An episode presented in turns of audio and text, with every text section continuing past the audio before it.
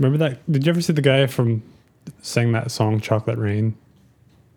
Yeah. He always takes it really long. Chocolate rain. so ridiculous. Uh, yeah, we just recorded that. That's great.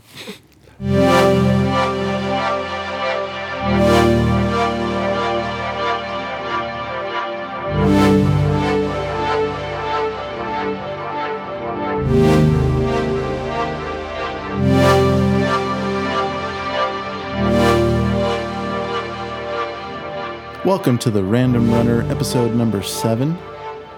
Uh, I'm joined here with Eric, and Hello.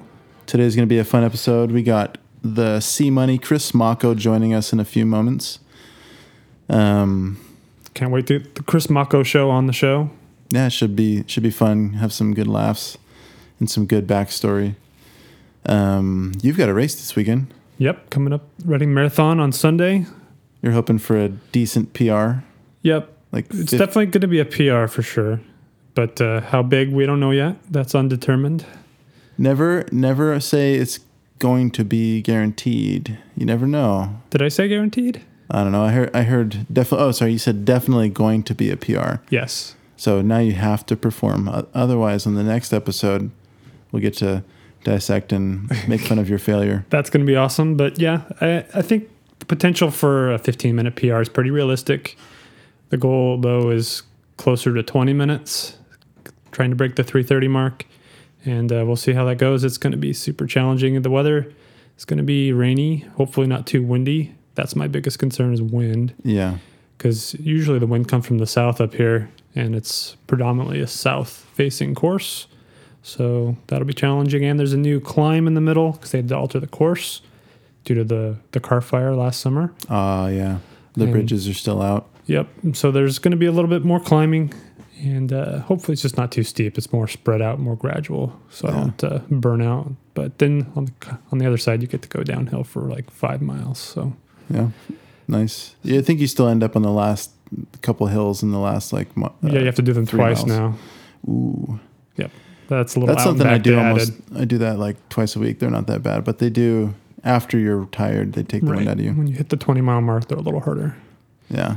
So- And meanwhile, I'm just basically hitting the reset button and getting back into training and getting that post startup uh, discomfort and self doubt and starting to get back into, oh, yeah, this is feeling good, you know? Nice. Well, So- you, I mean, you had some pretty good runs this week. Yeah. I had, uh, you know, a comfortable and confident two times two mile tempo run. Not too bad. I had some lingering lung stuff and it took a while to get rid of. I would start a run and like get asthmatic a half mile into it. And now it's, uh, my lungs are feeling totally clear, Awesome. ready to go. I can start hitting the, hitting the rubber, whatever, hitting the pedal. There you go. Got my phrases mixed up. Hitting the trail. Yeah. Totally. Without, Well, without the asthma stuff. So that's great. Yeah, that's super frustrating though. Like you, you feel good otherwise, and you just go out and you're like lungs set you set you back on your laurels. You can't go very hard. Yeah. It's super frustrating. It's kind of reminds me back when we were starting running two years ago. At least I was. It just felt like there was one thing after another. Like it was always an injury here, soreness there, a muscle cramp, or side ache, something. Yeah. And it feels really good to run pain free and like feel like you're in control of what you're doing. Exactly. Yeah. So uh, in the world of running this uh, past couple weeks, um, the only thing that comes to mind in recent memory is the Bandera 100K, which our guest Chris ran and got his golden ticket for Western States. Um, the other winners, there's Tyler Green and Brittany Peterson. Um, I don't know much about Tyler Green. Uh, he finished like 30 seconds in front of Chris. I'm sure we're going to hear all about that. Uh, Brittany got a, I think she's a Nike sponsored athlete. Um, she finished with 926, and uh, Lady Albertson got the other women's ticket. Uh, sorry, Lady Albertson's Junkins got uh, the other golden ticket um, with a time of 937, so 10 minutes behind first Wow. place. That must be a fast course though for 100k. Yeah. Um, I don't know. I know it's a brand new course, and it, apparently it was pretty confusing. The map Oh. was like, looked like it. Uh, Mm, a lot of loops. Yeah, looks looked pretty confusing. So enough talking about the Bandera 100K. Let's just dive in with uh, our interview with Chris and see how it all went down, as well as just figure out who Chris is and um, a little history. Yeah, totally looking forward to getting into him because I mean I only know kind of what his current history is. I don't know much about how he got here, so I'm Yeah. excited to learn more about him. I did prepare this morning though by eating some Kodiak cakes, so should be good. Super prepared. Way to go.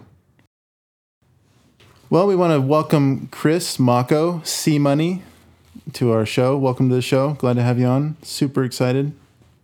I don't know how to address you guys. It is morning for you. It is afternoon for me. So I'm Yeah. gonna, I'll go with I'll go with that. Good afternoon. Sweet, that works. Yeah, we're Yeah. we're we're pre afternoon. Yep. we'll, we'll cross over together in about 40 minutes. Perfect. So, so you uh you just won your golden ticket, first race of the year. You're planning on doing what three golden ticket races this year?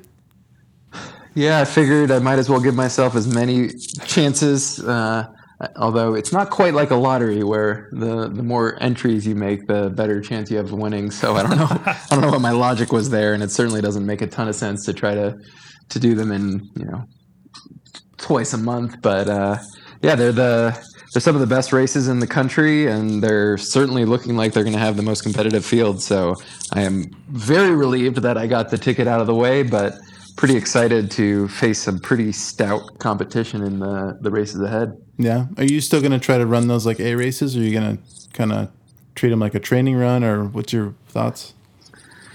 I haven't officially announced how I'm going to approach it, and I know the the entire running community is, you know, very excited to hear how I'm going to be approaching these. But uh, yeah, Black Canyon is in just about a month from now, and I basically decided the Monday after Bandera that I was going to shift focus to marathon training and try to run a really good marathon at the end of March. So I partially because the the trails aren't really accessible here in Colorado during the winter because of the the ice and snow, but also because I, f- I feel like getting my marathon fitness at at least my best level that I've previously hit, or ideally a little bit faster, is just a great way to establish a nice base going into Nice. the rest of the trail season. So What's your marathon PR?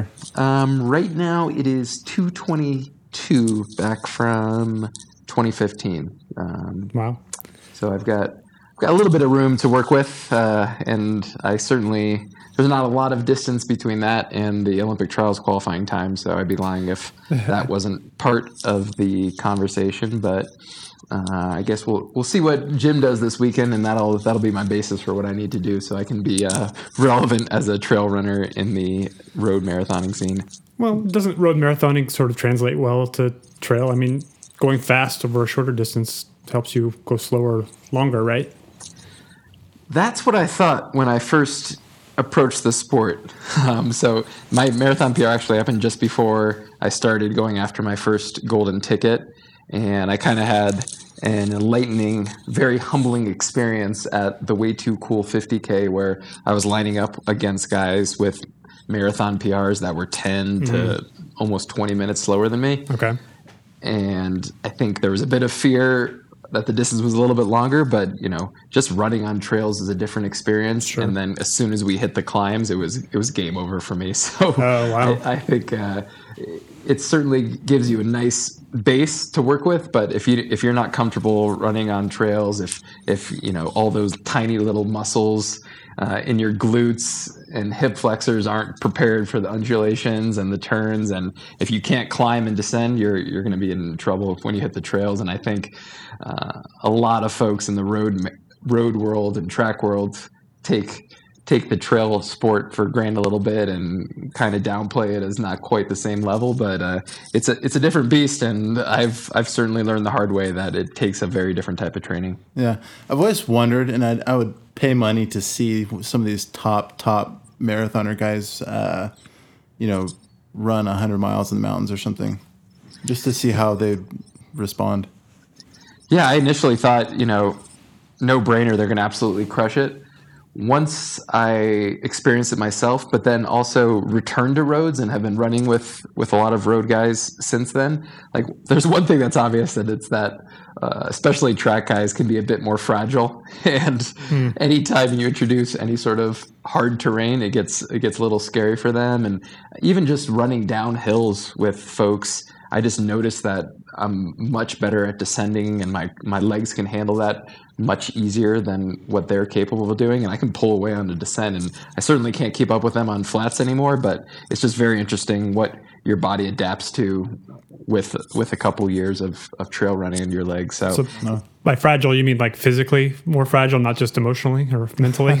Uh, yeah, mostly emotionally. I think uh, you know I, I see these guys who ha- have their coaches driving along with them and biking next to them for their long runs and workouts, and I'm like, come on, guys! Like it's not that hard to carry a water bottle, and I know you're trying to go a little bit faster, and I, I really shouldn't talk smack, but uh, you know they they complain. I think it was the LA course for the last Olympic Trials Marathon where they're like, oh, there are four 180 degree turns. It's a really tough course, and mm. and and this year they're talking about the Atlanta course as being this really hilly course, and it's got an 80 foot climb in the middle of it, and I'm like. Send them the first three miles of Western States, and it's like, yeah, you climbed three thousand feet in the first three miles of states, so it's That's a awesome. it's a little bit different, guys. Yeah. So what's your running background? Did you like run in high school? Did you did you run in college? Yeah, I started very early, and I, my parents introduced me to McLean Youth Track as a very early elementary school student, which was just you know fun practice once or twice a week, and then a track meet on the weekend. And I honestly was so nervous every time that I had to race that uh, it was not a particularly good experience. I, I have like very vivid memories of hiding in the bathroom before the start of the 400 meter just because I was so scared to run it, and it was just like a, just provided a lot of anxiety. Like the the the school the high the elementary school mile was always very stressful for me, and I kind of put expectations on myself, and uh, it became much more difficult when I kind of thought I was the fastest kid in the class, and then all of a sudden this new kid showed up, David Price, and he started beating me, And You still know his name. Oh, I still know it because we uh, we kind of followed each other through elementary school, middle school, high school, and fortunately, I, I finally got the upper hand by junior year once I had gone through puberty as well. So uh, it took a while, but uh, yeah, I didn't I didn't really take it super seriously until high school, and even there. I still chased the dream of being a, a ball sport athlete. So I, I played a little soccer, played a little basketball, but I really didn't enjoy it. I think I only did it because that's what the cool kids were doing, and I certainly lost a lot of the the skills and handling that I had growing up just because I wasn't doing it year round.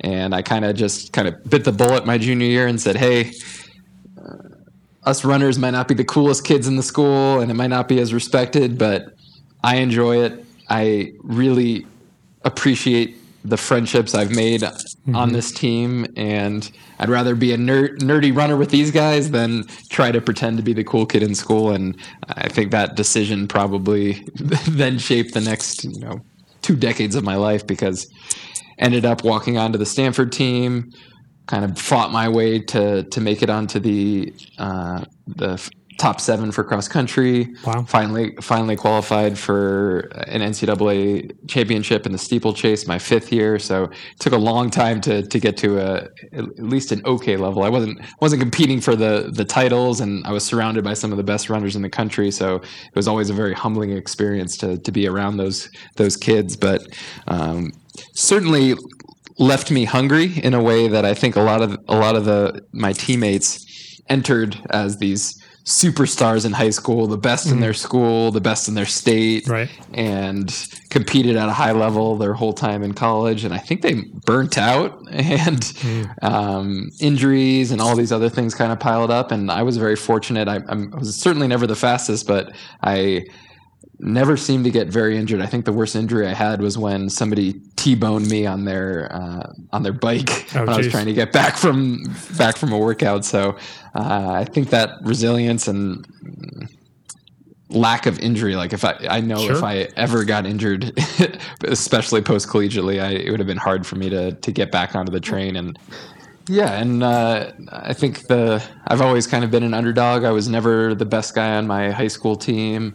I was certainly not close to being the best on on the college team. So there was always room for improvement. And it's kind of funny. We I, I laugh about it now with my teammates, but I believe I'm the only Stanford athlete in the history of the program that has been awarded the most improved athlete twice during a five year stint. And That's awesome.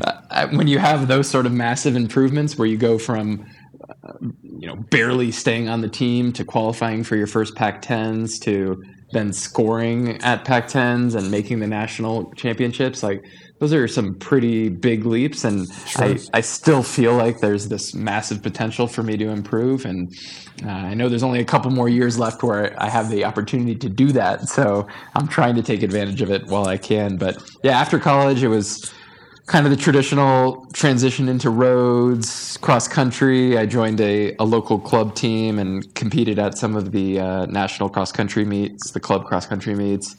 Shifted to half marathons, shifted to full marathons, and kind of dabbled in and out of that for almost five or six years. And then finally just got this uh, weird excitement around the trails Yeah, so how'd you how'd you go? I mean, how'd you hear about that or get exposed to it? Was that something you already knew about, or is it? I, I honestly don't know. I I just remember being at Thanksgiving with my family and deciding I really want to Go do birding. Western States. I, I would love to go birding, but I was running a lot. My dad and brother were probably out birding, and uh, uh, I decided I wanted to do West. I was like really into Ultra Runner podcast and like catching up on all their old episodes and the interviews they had. Some of the people they interviewed, I had run with on the roads. I, I know one local name that had an influence on me was Alex Varner, who I had been competing with in cross country. So did, you grew up in the Bay Area? Ah, no, Where? no. I, I started on the East Coast. Okay. Alex Varner is based in the Bay, right? Am I am I right or am I wrong? That's right. That's Okay, right. okay. Yeah, yeah. So we only we only competed cross country on the club scene post collegiately. Got but it. I, I just saw what he was doing in the trail world, and and that excited me. Uh, I thought that we were kind of similar levels athletically on on the track and on the roads, and I thought, oh, this, this should be an easy transition for me. So he certainly was an inspiration that that there was a potential for, for me in the sport, and I always felt that I was a bit sturdier of a runner, so I I thought that I might fare well on the trails without really knowing and I think I was just ready for a change. I had a, a really big road year that year and had many p- personal bests, and I wasn't really sure if I was going to be able to improve on those times in the future. And I thought switching to something else, getting excited about a new discipline, it's really almost an entirely different sport. Uh, would would really get me uh, excited about the, the sport again, and it, it certainly has. That's awesome. So, what was your your road to your first Western States? So, I, I know that you ran the. Uh, I think I, I watched an interview somewhere or something where you you won the San Francisco Marathon, and like right after that, you started going down the path of getting into Western States, right? Um, yeah, it- I mean, so yeah, it must have been shortly after that. Immediately after the San Francisco Marathon, certainly it was. It was definitely not my fastest marathon, but uh, I was competing against Jorge Maravilla, who's also uh, a big name in the in the trail scene, and uh, he pushed me the hardest that I've ever been pushed in a marathon before, and I also knew that I was in the best shape of my life at that time, and so we we ended up going out very slowly. It's not a very fast course, but in my mind, that's kind of my marathon personal best because that was certainly the the, The hardest, hardest. Nice. marathon that I've ever run. And uh, I ended up having the personal best later that year. So I don't, I don't think I fully transitioned to trails for some time. I actually had an Ironman a couple weeks after that. So I, I remember finishing the marathon, having a couple mimosas at the after party, and then going home and going on a two-hour bike ride because I was like, I only have three weeks to get ready for this Ironman, and uh, that went horribly. So that was a that was a fun experience. But um, I continued running marathons for the rest of the year. I was in the New York City Marathon, and then ended up PRing at the the CIM California International at the end of the year. But um, the New York New York City was a was a great experience. I got hit with a I think it was food poisoning. I'm not really sure, but uh, lesson learned was don't eat the meatballs. I, we had like a catered catered dinner at our office on Thursday night. The race was Sunday. Woke up the next day feeling terrible and just kind of threw up throughout the weekend and thought I'd recovered in time at the start of the race and made it through the first half marathon just just around 224 pace and ended up splitting 112 for my first half marathon and almost two hours for my second. So it was not. There were quite a few bathroom stops in the second half of the race. I uh, not not uh not my uh, f- fondest moment. Uh, But you finished and got a medal, right? So I got that medal. Uh, I, my whole family was there. I, I think they're. I thought for some time that they were a jinx because every time that they showed up, certainly on the roads, it has not gone particularly well. So uh, uh, I'm not sure if that's their fault or I'm not very good at these East Coast marathons and, and the travel, but I would like some redemption in the future. So uh, depending on how uh, this Olympic trials uh, training goes, whether I do or do not run the trials, I think targeting Boston next year might be a good opportunity to place pretty high in the race simply because most Americans are going to be totally destroyed from the Olympic Olympic trials. It might, be, might be a little bit of a weaker field, so uh, that could be my uh, my one opportunity to to place high on the on either the that or it's going to be all Kenyans in the front. Right, right. So I'll just be racing the Americans. So uh, yeah, it'll probably be the three Americans who have terrible days at Olympic trials and are, are seeking redemption, but uh, that's fine. But yeah, so I, I really wasn't until I hit that PR and was like, I'm pretty satisfied with what I've done on the roads that I'm ready to, to transition to trails and uh, flip the switch and started just i had no idea what i was doing i had very little guidance on how to train and uh, i was living in the city so access to trails wasn't great. I didn't have a car. And so i basically just did the same training that i had been doing but then added in a long run on the weekend that was 30 plus miles. And that was really my only opportunity to get onto the trails. I'd run from my apartment. I think to get over the bridge was about seven and a half miles which meant that i'd then have you know about 20 miles on the trails in Marin before I headed home. But I didn't know what I was doing with nutrition. I don't know if I had a hydration vest, so I don't know how I even like survived those. So you're out there 30 miles and no water, Yeah. You're like drinking Yeah. creek water. Yeah, and like even then, I was like scared of the hills. I was like thinking more about I need to hit a certain number of miles, not I need to hit a certain amount of elevation. So even when I crossed the bridge, I remember opting for roads, flat roads instead of the the trails, thinking like, oh, just just getting time on feet is more important than the elevation, and that was totally wrong. Uh, so I showed up to this the Black Canyon Ultra in February of that year. Went out hard with the leaders. Had What no year idea- was this? This was the start of 2016 Okay. went out hard. This was like Sage Canaday in his prime, mm-hmm. super fit. Everyone's following him in this race. I basically have the mindset of I can never not be in second place if I want a golden ticket. Like every every aid station, I would hustle out, sprint to get out of it, just so I'd make sure that I'd, I'd get back to second place, and they were always in sight. I didn't understand this idea that people don't know how to pace themselves well in these races, and they come back, and you have to be Even the elites sometimes. yeah, especially the elites. And uh, so I ended up uh, paying for that pretty badly. And the last 40 miles of the race were just an absolute sufferfest. I And that ended was your first ultra, right? up- uh, yeah. Technically, I ran a 24 hour race a couple years prior, but uh, I I don't.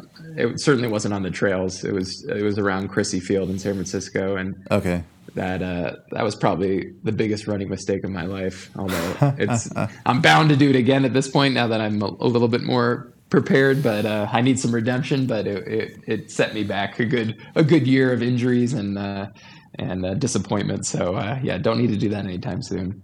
But yeah, that was really the the first one. And um, again, naive me, I had I had gotten into the lottery for way too cool. So I was like, oh, I can rebound and do that a couple weeks later that race went even more poorly where I just wasn't competitive the entire time. I think I finished eighth or ninth, which I guess isn't terrible, but I think I was 30 minutes behind the, the winner of the race, who happened to be uh, Mr. David Roche, who I bumped into after the race. We had some mutual friends, and he kind of talked to me about how he thought I might have some potential on the trails and if he had some pointers that might be able to help me. And you know, I think I was nervous about committing to a coach just because when you commit to that, it's you're committing to working hard and sticking to a plan and, and putting mm-hmm. in the work and you can't use oh i went out to happy hour as an excuse or uh, we had where i was working at the time you know we had beer fridges so it was like oh mm. two o'clock yeah it's a good time to have a beer and wow um, you know pastry well, sh- dessert chef pastry chef it was like not not the best environment for focus but was david uh, coaching back then i mean did he have a good reputation at that point he was definitely coaching um, okay I don't think I was aware because I mean, it, it what, takes some trust, you know, to sign up with someone. It absolutely does, but I think just the way that he was talking to me and the excitement and it's really easy to, to get behind someone where when they're telling you you can be the best you're you're really you have a lot of potential and uh, I was ready to learn and so I just mm-hmm. kind of took the leap there and uh, way too cool was March 5th I believe because my birthday was the next day so March 5th I turned 2016, so I turned 30, I believe. So big, Uh-oh. pretty, pretty big milestone. big milestone. Already going through a pretty big crisis. Get a coach, start training that the next week, and it's a total shift in what I'm doing. Way more focus on hills, way more focus on short intervals and strides, and working on my speed. And I only have four or five weeks until my next attempt, which is at the Gorge Gorge Waterfall 100K, which hasn't mm-hmm. happened for the last couple couple years because of um, yeah, flooding. they got hit by fires just like we did. Fire. It might have been flooding. I, I don't know which what. I thought I heard that the, there was a big fire that just tore up the the uh, at least the last year it was canceled because of fires. It may have been flooding earlier. Yeah, it, so they've been dealing with. Hopefully, it comes back next year because it was an amazing course. But uh, entered with I don't think I was definitely more confident. I had I had done a couple long runs in Marin, had had time on trails, so I felt better about that. I had you know the confidence and backing of a coach at this point, so that helped. And just ran a, a much more intelligent race than I had before. Every climb felt a lot easier than it had previously, and certainly wasn't a cakewalk. I think I, I made the turnaround in fourth or fifth place and, and got very excited and, and found myself in second and then suddenly blew up a little bit and had 20 miles to get to the finish, not feeling great, and just looking over my sh- the whole time, hoping nobody was going to catch me. And um, not unlike Bandera, I, I get to about two miles to go, and I look ahead and I see the first place guy and start charging, but it's a little too late, and I think. I think I finished about half a minute behind him, so it's kind of my my mo is finishing these golden ticket races just behind the leader. just want to want to want to you know assert myself as a as a name in, in the sport, but don't want to want to fly a little under the radar. You can't, can't yeah. be taking. Well, those, I mean, uh, humility goes a long way. You know, just do it on sure. purpose. Sure, absolutely. So so okay, so that's how you got in, and then uh, so you said that was around March or April for uh, for that race. Yep. Okay. And then after that, you just start. What do you do to prepare for states? Same kind of thing. Just hit the Marin trails and run a lot. That's what I should have done. Um, um, two weeks after that, I was signed up for the Boston Marathon. Ah. Against my coach's advice, I decided to do it. Against my coach's recommendation, I did not uh, adhere to the pacing plan he suggested and he wanted me to run like six minute pace. I thought I could run 530 pace. Uh, ended up running 530s for half the race and then 630s for the second half and and hit six minute pace, but not the way that I think he wanted me to do it. right. Um, and, then soon after that, I actually had to fly to Japan for for work.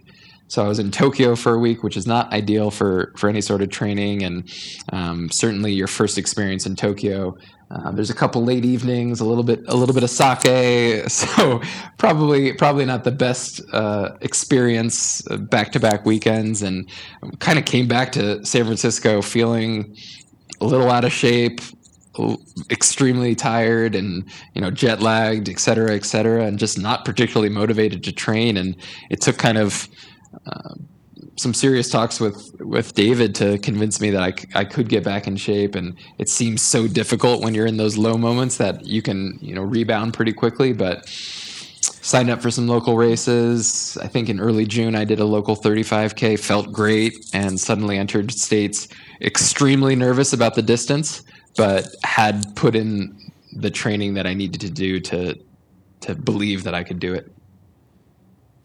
Well, it seems like you pulled off a pretty decent performance. I mean, you placed uh, ninth, right?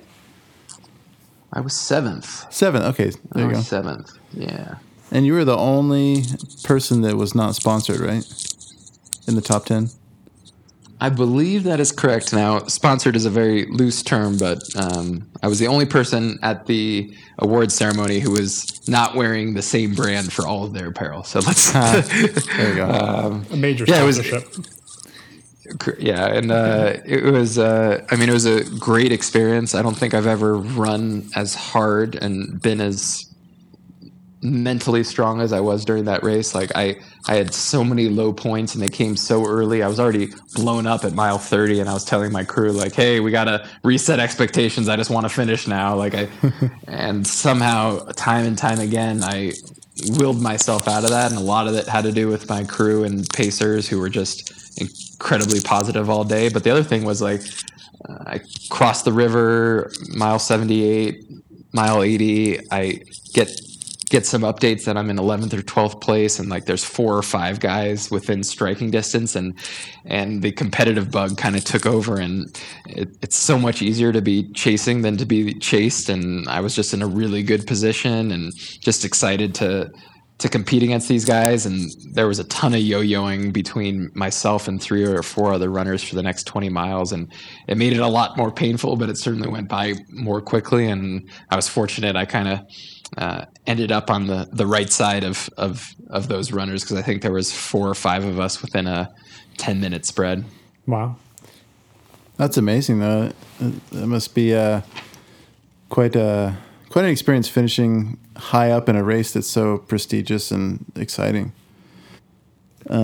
Well, speaking of low points, I wanted to ask you about this sort of the last three races you've you've gone through. You sort of had a couple low points with Javelina and Cape Town, and then you finished on such a high point. Like, what's what's it like mentally just to sort of work through that and get back on top? Yeah, uh, I mean, really, the the low point started at mile sixty five of Western States the next year, and we could talk about that at some point. But Okay. um, I think I had I had much I, I had no expectations the first year, and that's the best position to be in. I really would wanted to finish in the top ten, but if it happened, great. If it didn't, it was my first hundred mile. I, I could not be upset with just finishing. The second time, I wanted to do something great. I had put in a lot of hard work, and something just didn't click. And uh, whether it was nutrition or the heat or just you know bad food or just not mentally strong enough in, in the important parts of the race, I bonked hard. Had to walk the last thirty five miles of the race, and Wow. um, it was it was a I was very happy with and proud that I finished, but it certainly wasn't as satisfying as the previous year. And uh, it took me two months really to struggle through the stress of having UTMB lined up next and not feeling prepared to then finally deciding not to do it and eating all these costs that I'd already thrown at my flights and my hotels and everything else. And, and I just, couldn't find the motivation and it was a very interesting time in my life because I wasn't working and just kind of sitting around all day is is not a great place to be when you aren't training uh, really the whole day and uh, that absence of structure and purpose really impacted me and that's where I decided to move to Boulder. But even when I got to Boulder I just I could not find that excitement and uh, consistency that I had built up over the previous two years and very few races over the next 18 months did I feel confident toeing the line that I could do something great.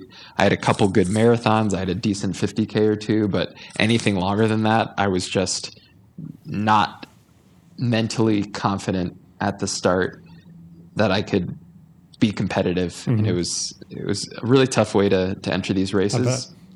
And so, I mean, the re- results show like there's there's a reason that I, I had these these poor results, and I, I I don't think that my fitness could have possibly changed that dramatically between December first when Cape Town happened and January 5th when Javelina, uh, I'm sorry, when Bandera happened. But I did have two really strong training weeks in Arizona where I was running in the 120 miles and had some good long runs and workouts. But the biggest thing was that I left my job. A lot of the stress and anxiety that had been building up over the, the last couple of months was eliminated. And I finally got to a place where I just was happy again. And it's just a, just a, a much better, you know, outlook on everything. And uh, I went into Bandera not only feeling more fit and confident than I had previously, but also like didn't feel the same pressure that I'd put on myself previously, and was just excited to be out there and um, happened to put together a decent race. I was fortunate. Unfortunately, for some of my one of my training partners here in, in Boulder, Matt Daniels, bonked was having a great race, then hit his head in, on a tree Oh, I heard about that. Yeah. and had a concussion and some other people had off days. And so I just happened to be the lucky guy that day. And that's the really scary thing about this entire golden ticket process. Like any time that you do not finish in the top 10 of western states there is very little guarantee unless you're a handful of runners that you will be back at the start line the, the next year. And uh, it's v- it's very scary. And if you look at the the way the fields are building shaping up for the next couple races it is going to be so competitive. And you could have a great day and all it takes is two other people to have great days. And you're out of a ticket and with a 100k and 50 mile like it's very it's all too easy to have a bad day. And Sure. and uh, there's only so many opportunities you have that uh, I don't even know if many guys are signed up for more than one. So if you don't have that perfect day and happen to have the rest of the the field play out the way that you want, uh, you could be out of luck. That's a lot of pressure for sure. Yeah. So I am relieved. I'm very relieved that that is that is behind me. So, what's your uh, your plan or approach to Western States this year? You're going to try to do something different. Are You're going to try to take that headspace of like just to try to get yourself into enjoyment and get out there relaxed. Or do you have thoughts? I have not thought far enough into the future. I, I am laser focused right now on this marathon buildup.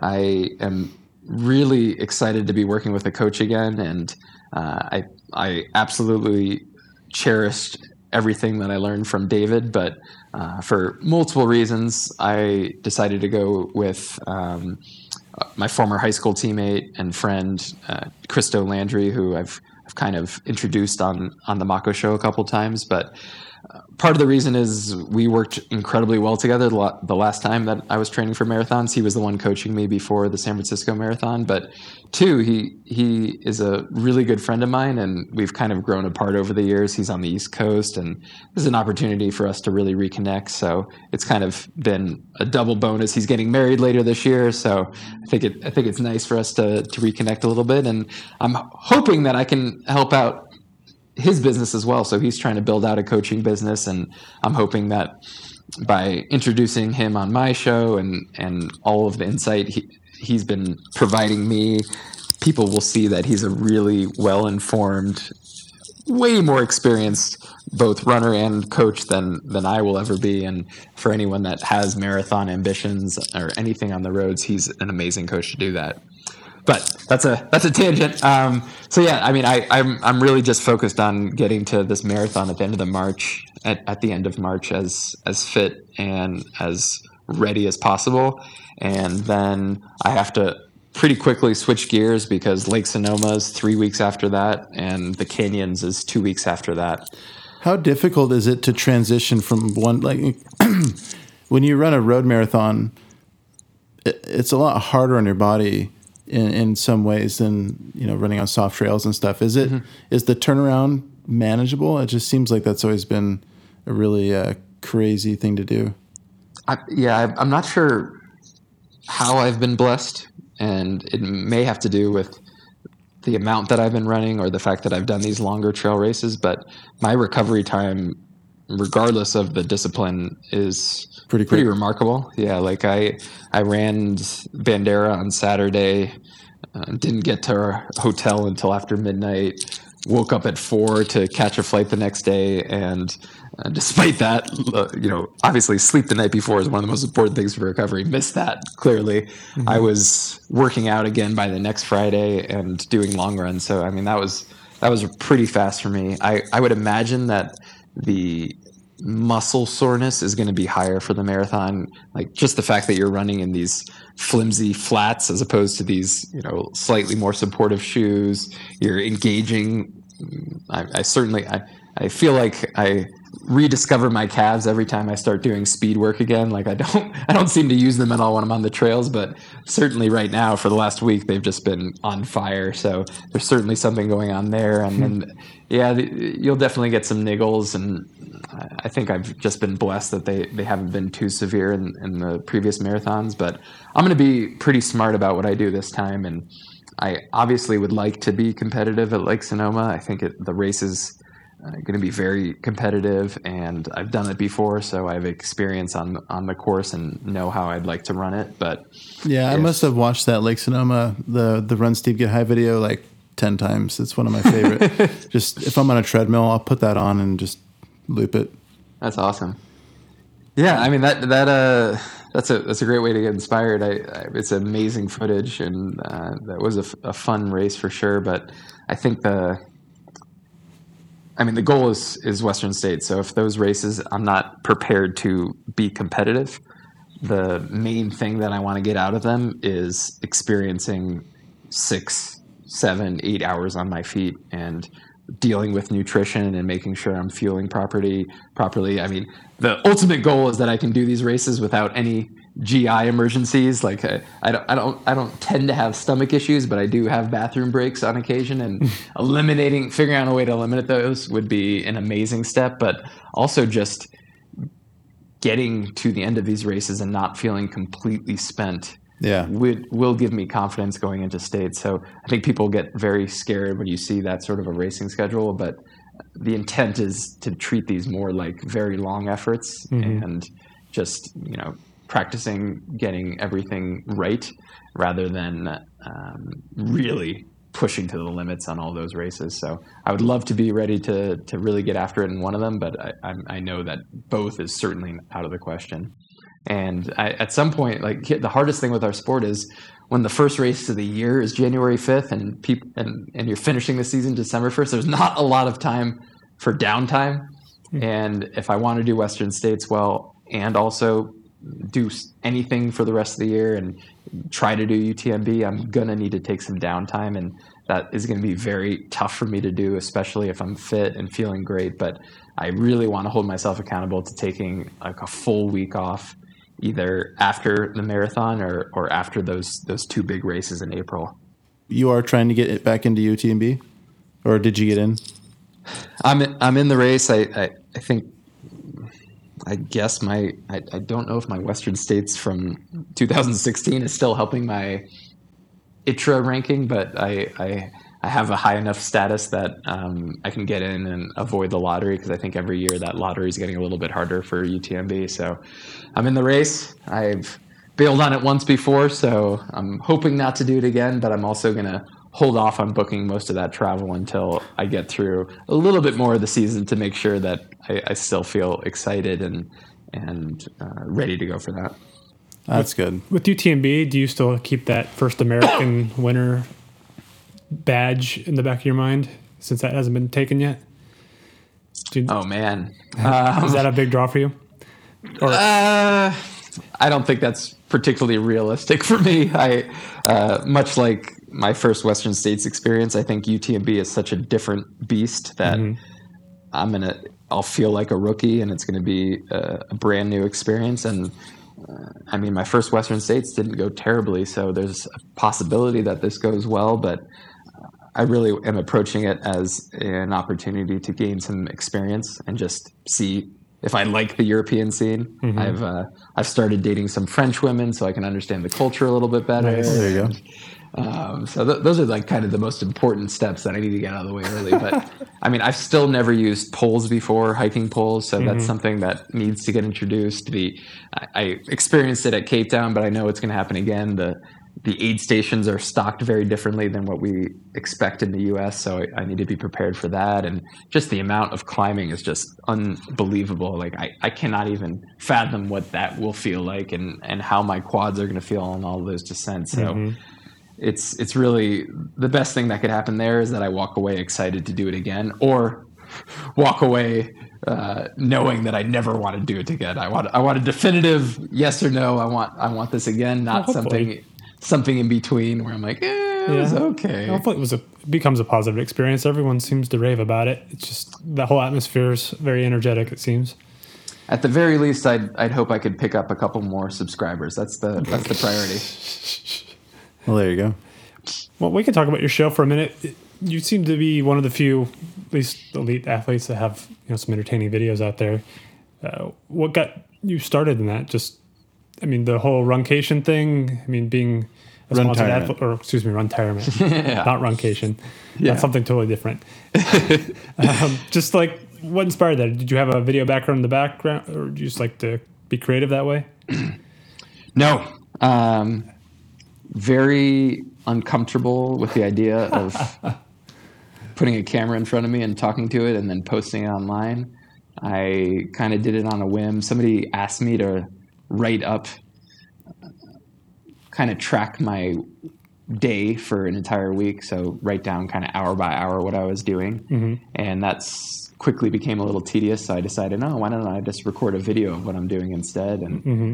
Uh, posted it online, not really knowing who was going to view it and made kind of the, the dumb mistake of posting it on my social media. So at the time, my social media, I actually had friends on social media. It wasn't these right, random runners from across the world, but um, I, I don't know how much they enjoyed the content, but uh, I, I very quickly, uh, I s- still felt very uncomfortable about the filming aspects of it, but I very quickly became excited about the thrill of editing and adding nice. some creativity to it and the the kind of pride and joy of, of putting together something good that I was proud of. So that that was a, a very exciting time for me. And unfortunately, it didn't last for very long because kind of after Western States, when I was in a bit of a lull, I didn't really feel I didn't have the energy to to get on camera and mm-hmm. didn't really have much to, to update the world about. So. Um, didn't really get back to it consistently until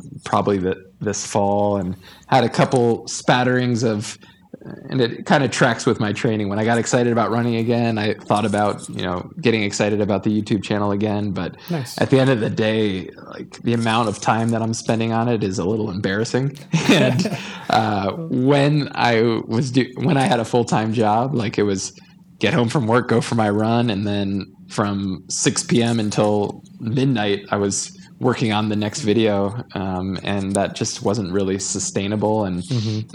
every time I was at work, I was excited about doing this footage, or I'd have an idea on my run that I want to film, but then wouldn't be able to actually do it, and then I'd lose the the excitement by later in the day. I think that there's that you know people talk about the golden hour of like sunrise and sunset. There's this. Uh, small window of time, probably 30 minutes after your run, where adrenaline's pumping, endorphins are high, and you could you're really capable of doing anything, and uh, that's the time you need to to capture it on camera. And if you don't get it during that window, you know, you a little more blah yeah, you get a little bit less excited. You suddenly like start questioning what you're doing, and you're like, oh, maybe this isn't such a good idea. So uh, you gotta you gotta capture those those highs, and that's the best time to do it. But that's awesome. Yeah, so so now I really do have a bit more time to invest in that, and that's exciting. I'm trying to get into a habit of doing more routine updates. So I'm doing a weekly training update, and I, I know that that is geared to a pretty specific audience,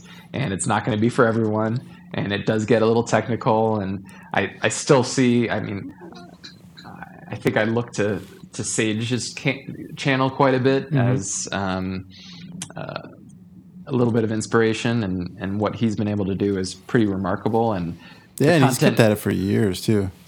He's been doing it for years. He has an amazing library of content, and the thing that really differentiate what he is doing versus what I'm doing is he provides a lot of educational material that can help runners. And uh, not only is it valuable for, for any runner, especially beginning runners, but it's also much easier to, to for search engines to find. and. I, I, I don't think there's a lot of people that go to YouTube and are like, man, I'd really just like to follow some goofy runner that I don't know and see what journey he goes on. And Well, all you got to do is search pancakes and you find Chris Mocko.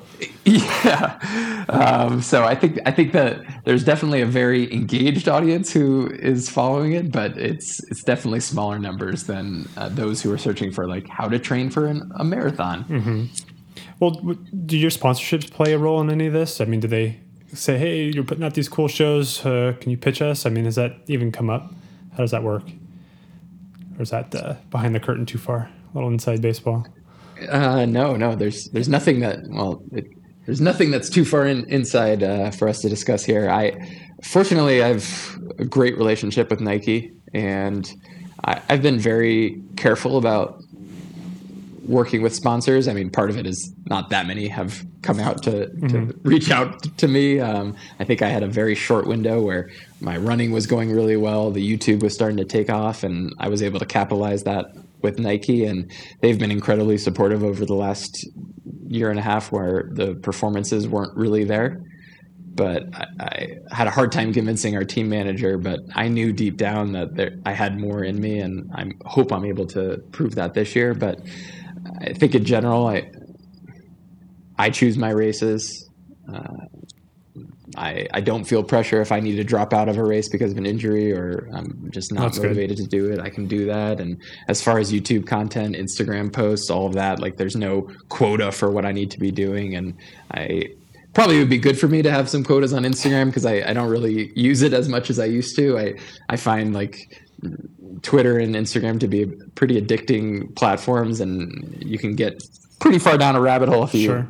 engage on it. I feel like Instagram for me, every time I'm trying to search for somebody, I then get to that explore tab and suddenly just go down ah. some deep dark place where like, how did I end up here? See, for me, I- that's YouTube. Like, it's like, why am I watching a video of a girl crying crystals? Uh, yeah, and it, it's it's it's a little scary when you like step back and you're like, oh, that was a half an hour of my life that I just spent doing that. So um, I I try not to spend too much time, and I also, well, I embarrassingly had. For the first time in probably six months, I, I took photos during one of my runs of, you know, like propped up my camera against a, a frozen piece of grass and tried to do some running shots with the Flatirons in the background. And of course, they came out terribly, but it was like such a beautiful morning that I was trying to capture it. And I've got an older iPhone, so the camera is not great. And then I haven't, I'm not great with the timer, so trying to line up running past the phone when the, the camera's going off wasn't great. but- Actually, a pro tip I learned from Eric, who's a Okay. he's a wedding photographer. Um, the uh, slow mo video. Just put it on 120 120 frames per second video. Doesn't even have to be slow mo. Just any video, and then do a frame grab from that. oh my gosh, it's changed Why- my life. Coming from a guy who does a lot of filming, you'd think that I would have thought of that. Yeah, as long as there's plenty of light, as long as it's not like dark yet, you can get some pretty good frames out of your videos. Unbelievable. That's just changed my life right there. Okay. Yeah, let's. I expect to see some uh, selfie game up on Strava starting tomorrow. Well, what about? So I really need help with GoPro. I, um, I, I spend a lot of time thinking about investments that I can do to improve what I'm doing on YouTube and elsewhere. And a recent purchase was a GoPro, and Yeah, I'm in that I've same used- boat. I just bought one. Or I bought myself one for Christmas. Yeah, yeah, yeah. I'm like at home at Christmas. Uh, Santa is about to come, and I'm online buying stuff for myself because I deserve it, right? And uh, I I posted some footage recently, and it wasn't particularly well received, and I'm a little disappointed because the most recent GoPro is supposed to be great on image stabilization and have like hyper stabilization, and I feel like I'm doing it correctly, but it, it did not come out as stable as I would have liked, and it was a bit jerky. So uh, kind of disappointed in that. And everyone who commented was like, "Get a gimbal, man!" And like, I don't think people realize that running with a gimbal for two hours That's is hard. not like the best way to to, to, Train. to run. So, yeah. I, uh, and then I almost at Bandera, I was considering actually strapping on a head strap and and running with it for a couple miles, and I, I fortunately decided against it. And I think. It probably would have been really interesting footage, and it's definitely. It could have cost some- you the race, though. Yeah, it Taking certainly could have cost. certainly could have cost me my, the race, and like I probably would have stopped and troubleshooted if it stopped filming or something. And so I'm not quite there yet. I'm not quite uh, That's at tough. the point where I'm going to be racing with a gimbal. So Yeah, I, I've done it once, and it was a kind of like a big backyard type format race here locally in Northern California, okay, and it was a lot of work. Uh, st- I mean, I would stow the gimbal pack and take it out and shoot, and it was just, it's you know, it's just an extra element of stress, for sure. yeah, yeah. Uh, but that being said, like there, it certainly could be interesting because outside of like Jamil and some other guys who are actually kind of chase the leaders for a little bit, there you don't see a lot of of the front of the race, and it could be a pretty interesting perspective if it can be done right. So. I'm definitely going to keep on experimenting there, but I I certainly would not want it to ever impact my performance. That would that would For not be ideal. Yeah. Well, that's cool that Nike's so flexible. I, I would think that like it's kind of like when you have a hobby and then you decide to do it for a living, and then that kind of steals the joy. Like having that pressure of a sponsor, like I got to perform, I got to, you know, do all these things to keep my sponsorship, aka keep a roof over my head. I mean, it seems really important that the sponsor have, I don't know, just be cool with you know imperfection, you being human, you know. Yeah, yeah, it can't be easy for them because uh, you know the team manager has to report to somebody and share the results, and when I can't contribute to, to those results, that that's not ideal. Um, and I, I certainly, especially earlier on, felt like I needed to prove myself to them. And uh, when things started going poorly, I got nervous. Like there's a very, very minimal quota of races that you need to do for the year, and I got nervous. Like, am I going to be able to hit this? Hmm. And I, I'm sure they would have been flexible if, if I didn't. Like, they'd be totally understanding. But I did feel like I needed to to do it, and you know, I think that part of that was then forced me to show up to these races when I was ill prepared and and not in the right state to be toeing the line and forcing ultra races is just not a very good place to be. Yeah. Well, is, is Nike making a, a bit of a push in the trail scene? It doesn't seem like they're as big. They're more road guys, but are they trying to make a bigger push in the road or trail side?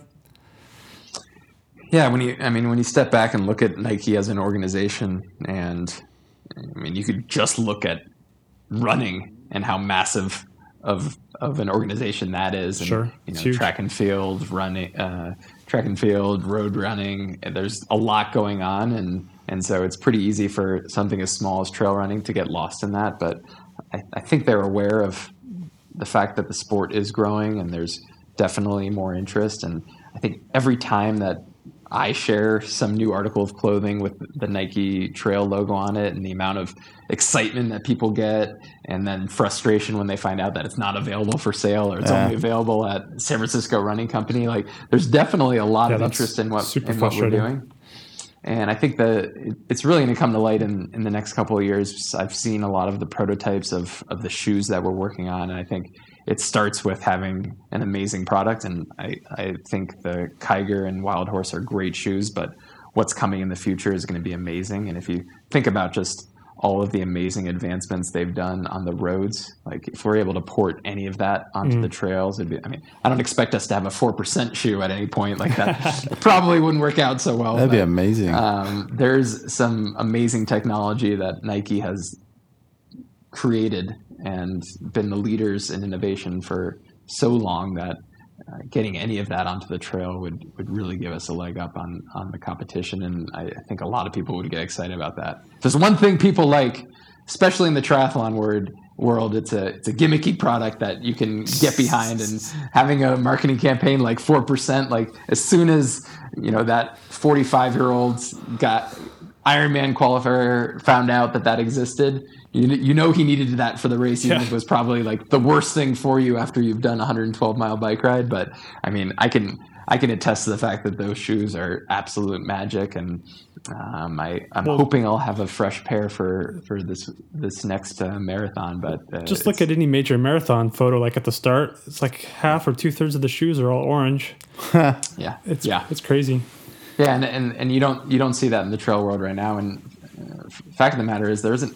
I don't really feel like there's a dominant player right now. There's so many different options right now that, uh, fortunately, folks have uh, the ability to choose what works for them best, and and they're so varied in how they approach it. Like an Altra shoe is so different than a Hoka shoe, which Sure. is so different than a Nike shoe, and and so you have so many options. And I think the thing that I benefit from Nike and uh, some of these other companies do not really have the same uh, portfolio of shoes, but I do a lot of training on trails, but uh, probably once a day, even on trail days, I'm spending time on roads as well. And so having the option to swap into a road shoe, even on some non-technical trails, a road shoe is great. And and then being able to even get into road flats and and lighter shoes for faster workouts, like that range of shoes does not exist in any other brand. So as a sponsored athlete, it's great to have that sort of portfolio of shoes to choose from and I, you could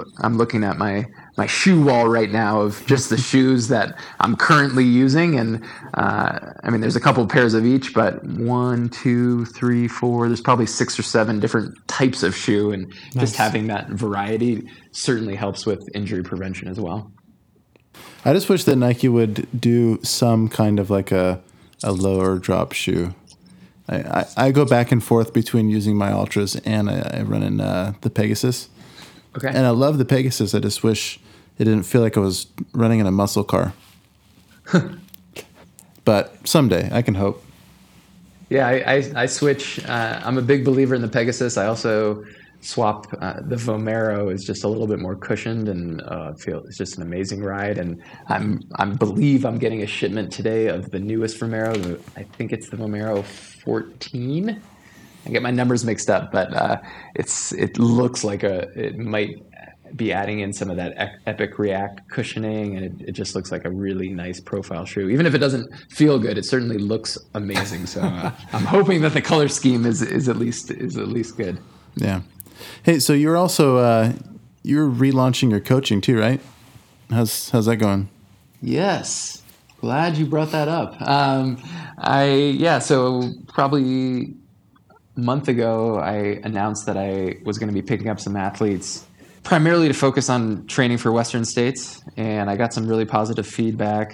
I am working with 5 athletes at the moment in addition to two former coworkers as well as uh, Mama Mocko is running a half marathon this Wow. weekend. So Sweet. That's awesome. um, I've got a, quite a range of, of athletes, but most of them are doing Western states. And yeah, I think I, I've been very lucky that the athletes that I've gotten to work with are all just incredibly motivated, interesting individuals, and really eager to learn and, and have a plan and structure to their training. So things have been going really well so far. And it's embarrassing to admit, but I get notifications on my phone for the program I use, Final Surge, every morning, and I, I have a hard time going back to sleep once I start getting these notifications. So I'm up at five with my coffee, and uh, Sports Center's on the background, and I'm just checking their logs and and geeking out on splits and stuff. So it's it's really fun to share that experience. And now that I'm also in Western States, I'll, I'll have an opportunity to actually, you know, meet them in person, be on the start line with them, and, That's cool. and just share all my experiences from the race as well. So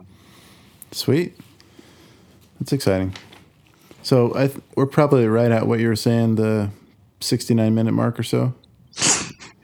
that was not intentional. That was not intentional. It just happened to be when I looked at the, the clock. Although I will say, my fingers are crossed. I uh, did not realize at the time, but when I uh, submitted my name to the Western States Lottery, I didn't realize my preferences that I had saved for that would immediately auto populate for um, the golden ticket uh, registration process. So apparently, my preferred bib number is uh, one less than 70. So we'll see if we'll see if I if I get that magic number. I think I've only raced in it once before and it did not go well. So um, uh, and I and then another time I remember running in in 68 and my friend commenting that that would be the closest I ever got to 69, which is probably which is probably true at this point in my life. There you know there's not a lot more wild nights in my future, but. Uh, Uh, yeah, that uh, I, I might be almost 33, but I still have just a little bit of immaturity left in me. So I think that's important to be able to keep that. Yeah. Well, we appreciate your sense of humor. That's I think what makes your YouTube channel so entertaining is it's you. It's like you're not like editing out the parts where you're embarrassed someone saw you recording, you know. I think that's the funny parts. Yeah, Yeah, I mean, and so I- much of the sport and people that post stuff is just so stoic and Right. yeah. It's just it's almost fake, and I I appreciate the realism. Yeah, it gives us hope for us mid packers that we could maybe someday, you know, eat your dust. Well, I mean, the nice thing about these 100 milers is, you know, for most races, it's a 50 50 chance as to whether the, the elites are going to blow up or not. Well, so that's true.